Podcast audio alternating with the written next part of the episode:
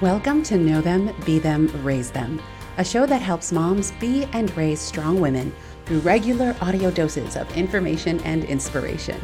I'm Carmelita Tiu, mom of two tween, soon to be teen girls, spouse, co parent, life coach, working mom, and your host. So today's topic, kids and technology use, is one that is so pervasive that it's almost cliche. We've all asked ourselves, how much screen time should kids have? Am I giving my kids too much? Am I a bad parent for letting my kids spend an entire rainy afternoon playing Roblox? When should they get cell phones? The list goes on and on. That's why I leapt at the opportunity to chat with Dr. Katie Davis, Associate Professor at the University of Washington, UW, and Director of the UW Digital Youth Lab. Dr. Davis holds two master's degrees and a doctorate in human development and education from Harvard Graduate School of Education. For nearly 20 years, Dr. Davis has been researching the impact of digital technologies on young people's learning, development, and well being. She has published more than 70 academic publications and is the author of three books exploring technology's role in young people's lives The App Generation with Howard Gardner, Writers in the Secret Garden Fanfiction Youth and New Forms of Mentoring with Cecilia Aragon, and most recently, Technology's Child Digital Media's Role in the Ages and Stages of Growing Up, which was released in March of 2023. In each of these books and in our interview, Dr. Davis draws on her expertise in developmental science and technology design, as well as her experiences as a parent, to help us make sense of the often confusing landscape of research and media messages about kids and technology. Here's our conversation.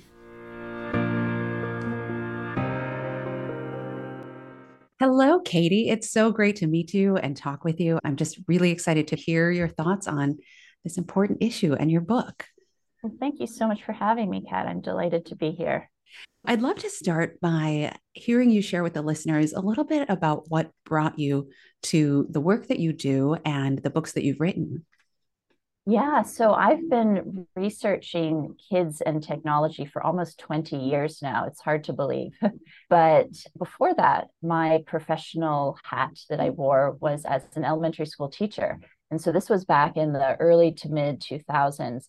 And, you know, I loved teaching. I always wanted to be a teacher. I wanted to be a teacher and a writer. And I feel like I still am. I'm a writer for sure. And I get to teach still, but older kids and adults but I was always interested in how children come to learn about themselves and their role in society.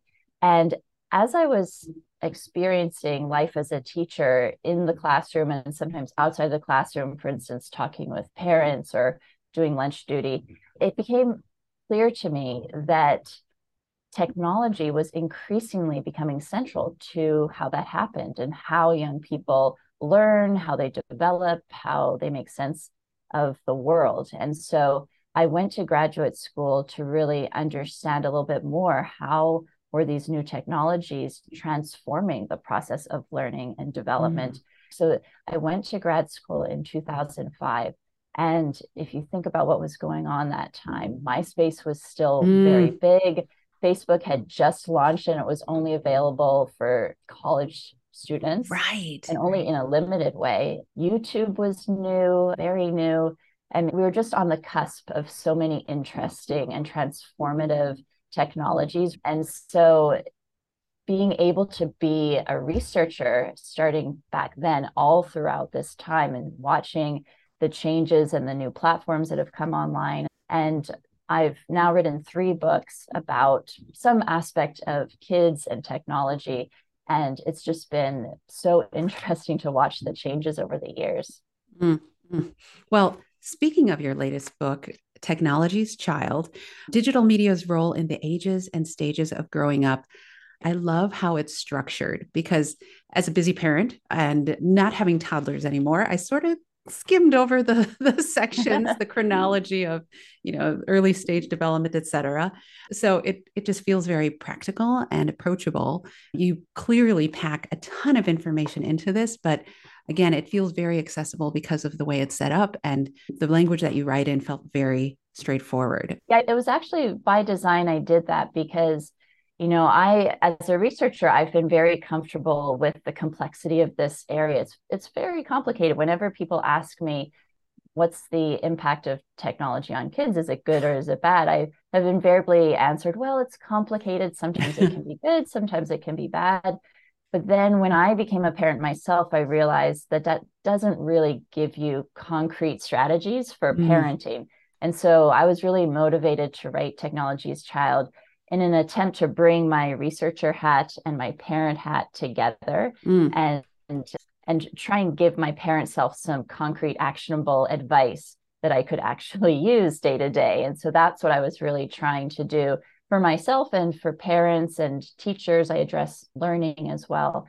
And so yeah, I'm really glad to hear that you found the same thing. Yeah, definitely. Well, and and right off the bat, I think it's part of the introduction, but you made a statement about how asking whether screens and screen time are good or bad are not the right questions. It's just technology has become too central to our lives. And I have to admit, when I read that, I had this weight lifted off my shoulders because I think part of me is still stuck in that like screen time is bad. I need to manage, I need to put like hard boundaries on these things. And it really, I don't know if normalized or just sort of validated the complexity of the issue and and made me think okay there's a different way and it doesn't have to mean black and white like draconian measures that to date have not felt very successful when I've been trying to implement anything of the sort with my daughters.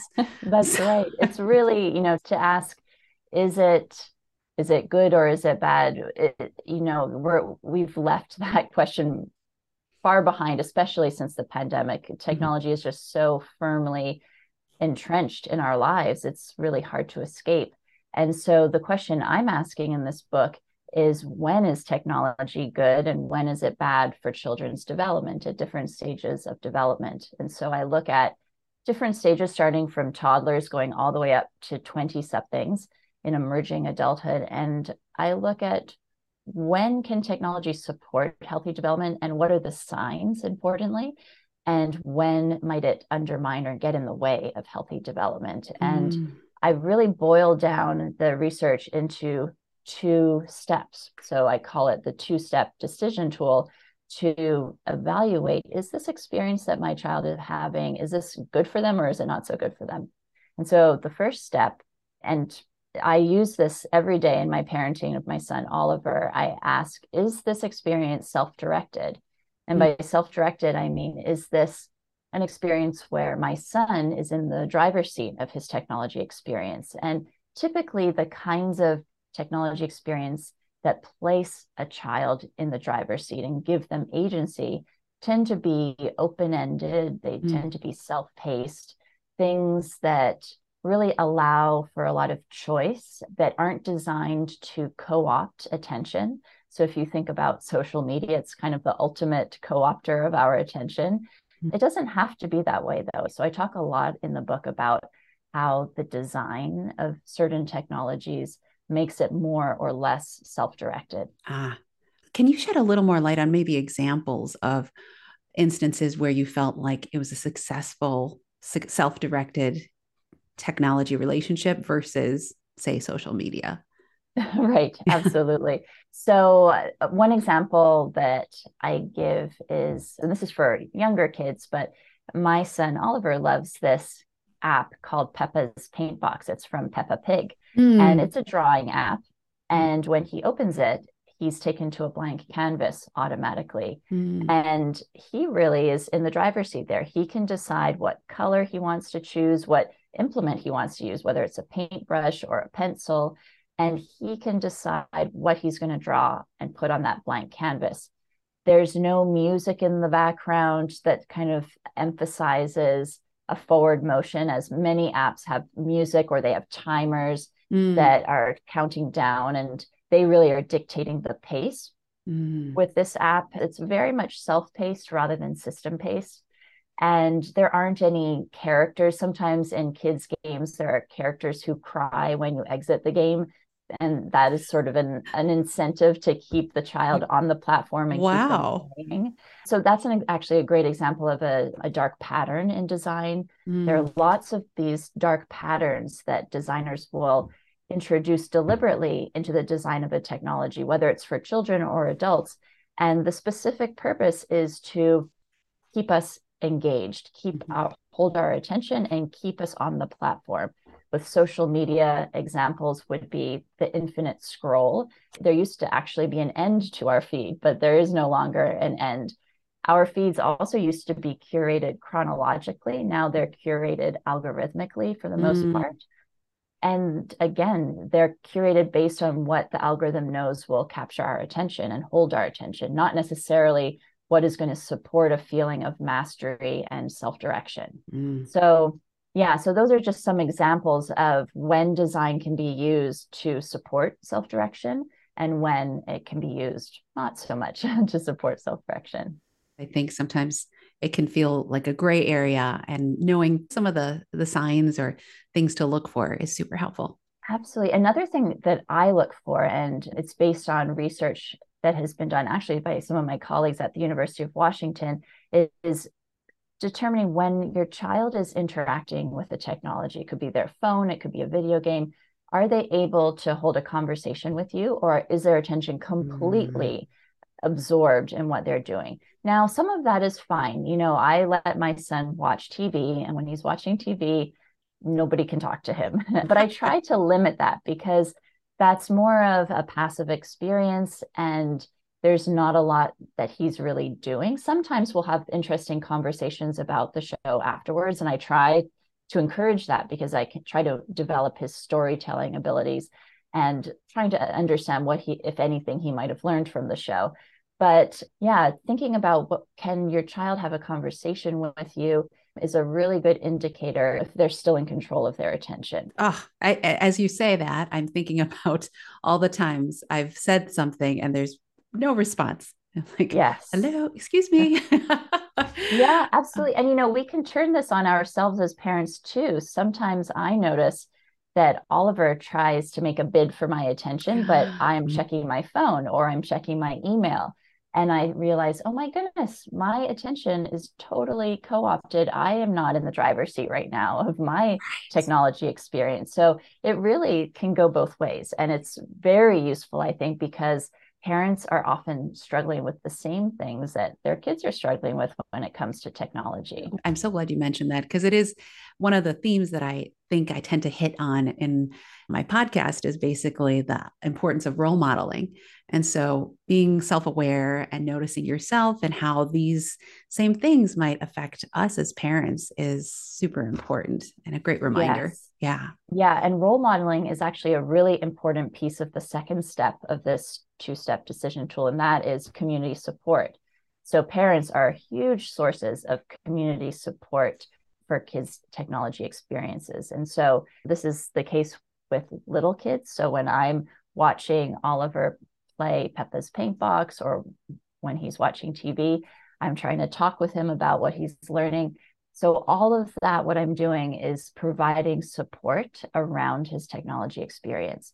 When you get into older kids, t- tweens, and teens, you know they have much more more sophisticated internal lives. You can have more in-depth conversations.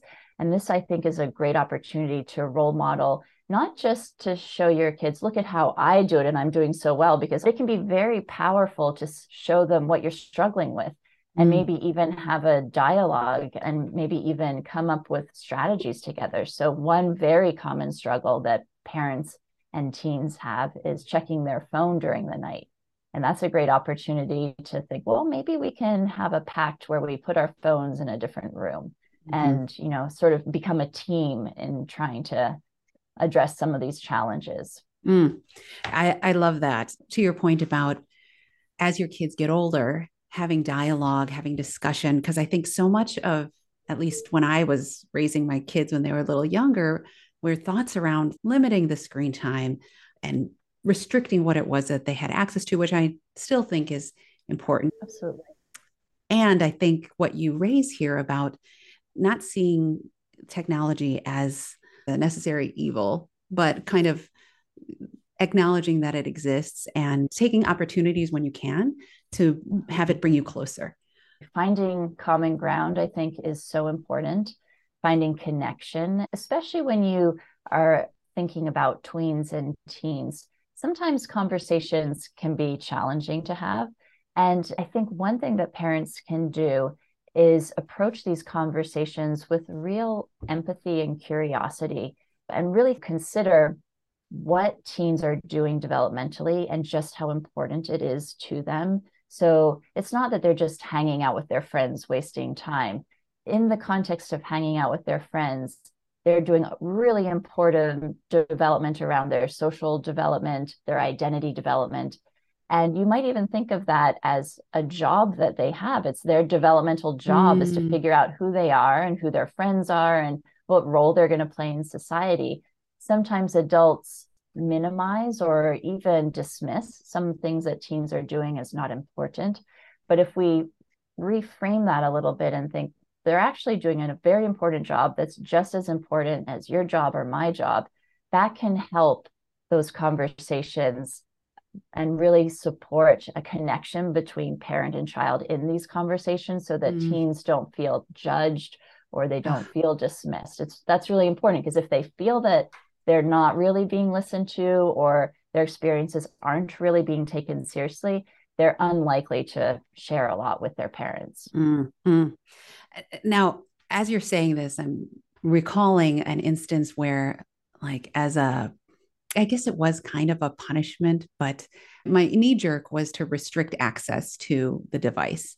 But now I'm thinking to your point about kind of that social interaction being their job and developing as a young person and this device being part of that. What advice do you have for parents in terms of access to technology? Well, I think, you know, parents have many roles that they can play in this. And one role is as gatekeeper, especially in the early tween years. There's a lot going on online, and you don't want your child to be exposed to all of it. So I think it's absolutely reasonable for parents to play a larger role, especially in the early teen years. So, for instance, introducing parental controls. There's even an operating system that is specifically tailored and designed for tweens and teens. And I think that that is absolutely appropriate. But importantly, I think if parents are going to use these tools like parental control apps and such, it's important not just to put them on your child's phone and use them to spy on them, but mm-hmm. rather mm-hmm. use it as a way to engage in conversations and say, these are the things that I'm concerned about.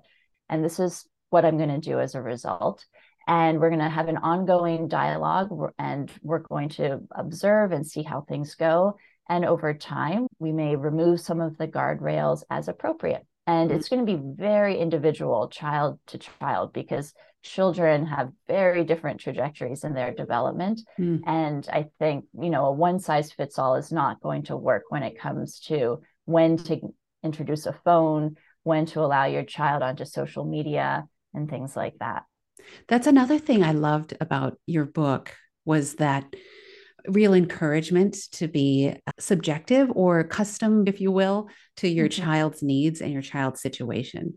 Because I can imagine that if you have a child that struggles with ADHD or has some emotional concerns, you may manage things in a different way versus maybe a kid that really wants to interact with social media strictly for talking about Roblox or talking about Absolutely. like their games or whatnot. Kids yeah. are all different. They're all very different. So in Technology's Child, I introduced the idea of a good enough digital parent. Mm-hmm. And the overarching framework for that is first the recognition of just how much pressure there is on parents today when it comes to raising their kids. And it's not just technology, but everything about parenting, making sure that you're, you know, feeding them healthy foods and that you're signing them up for the best camps and then you know putting them on a path where they have had all these experiences that they get into a good college there's just so much pressure on parents and that applies to technology experience as well and so I introduced the good enough digital parent as an antidote to all of that pressure mm. and that guilt the idea actually comes from a pediatrician, Donald Winnicott, from the middle of the 20th century. And Winnicott was talking about the idea of the good enough mother. I've updated it at least to say, okay, the good enough parent, mm. um, um, fathers and mothers equally.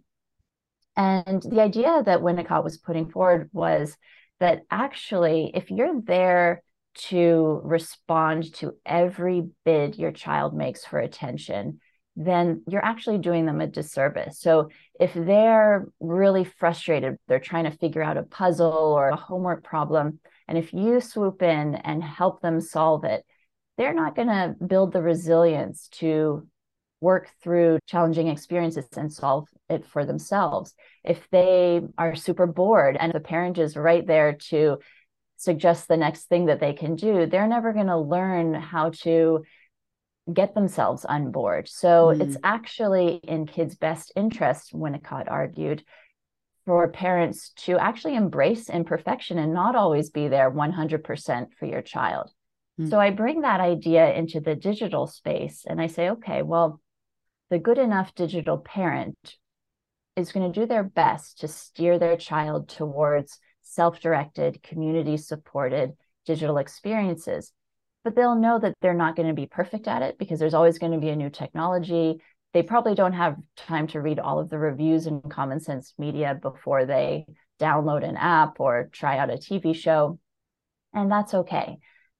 Good enough digital parents, they try things out. Importantly, they observe how their children react, how they react themselves, and they adjust accordingly. Good enough digital parents also recognize that they're struggling themselves with technology and that they are not going to be perfect at this. And that's okay because they know that these technologies have been designed specifically to co opt our attention. Mm-hmm. And sometimes we can use our stumbles as teaching moments to teach our children and say, you know what? I've just become really distracted. Let, let me turn my phone off and we'll just focus on the game that we were playing or whatever we were doing before. So I'm hoping that this concept of the good enough digital parent will ease some of the guilt that I know parents are feeling around technology because I am feeling it as well. And actually, the one other important piece is the recognition that parents have not created all of these challenges and they shouldn't be expected to solve all of them. I think mm-hmm. too often all of the burden of society's ills is placed on the family, especially in an individualistic society like the US. And mm-hmm. so recognizing that it's not just on parents to figure this out, but it's on the government and policy and the tech industry itself mm. and schools. Everybody has a role to play in supporting children's healthy digital experiences. Uh, I really liked this one. I think technology is such a difficult thing to wrap your head around. So I kind of loved Katie's reassurances on the good enough digital parent. So here are my top six takeaways. Number one, is screen time good or bad is not really the question. Technology is embedded and part of our lives. Instead, let's ask how does screen time aid healthy development? Number two, Katie has a two step tool for assessing tech. First, seek self directed experiences. Avoid infinite scrolls, attention tricks, you know, manipulative ploys within the games or apps they're using. And secondly, the community support aspect. Connect with your child by discussing their digital world, what they learn, see, and absorb. Number three, developmentally, it's a teen's job to shape their identity friendships, and what roles they'll play in society. So see online interactions as part of their work. This helps us approach talks with empathy and compassion and let them be heard and not feel judged. Number four, parental controls do matter. Use them as tools to discuss and share your concerns. Number five, there's no one size fits all approach to tech. It really depends on the child. Each child develops uniquely. And number six, be a good enough digital parent. We have a lot of pressure on us. Try new things, adjust as needed, admit your struggles, and embrace imperfection. To learn more about Katie Davis's work, visit katiedavisresearch.com, and all of her books are available on Amazon or at your favorite bookseller, including Technology's Child Digital Media's Role in the Ages and Stages of Growing Up. It's a helpful read with many actionable tips and digestible advice. And I recommend it for anybody that's really trying to understand technology and its impact on kids and wants to incorporate it in a healthy way into their children's lives. These links are in the show notes as well. Thanks so much for listening. It takes action to claim something, and by tuning in, you're showing up for yourself and your daughter and embodying curiosity and a growth mindset. Celebrate that. If you haven't done so already, follow on your favorite podcasting platform, tell a friend, and leave a review. Also, visit knowbeRaiseThem.com and drop me a line or a voice memo if you have questions, comments, or topic ideas. Again, I am grateful for your time, and here's to strong women. May we know them, may we be them, and may we raise them.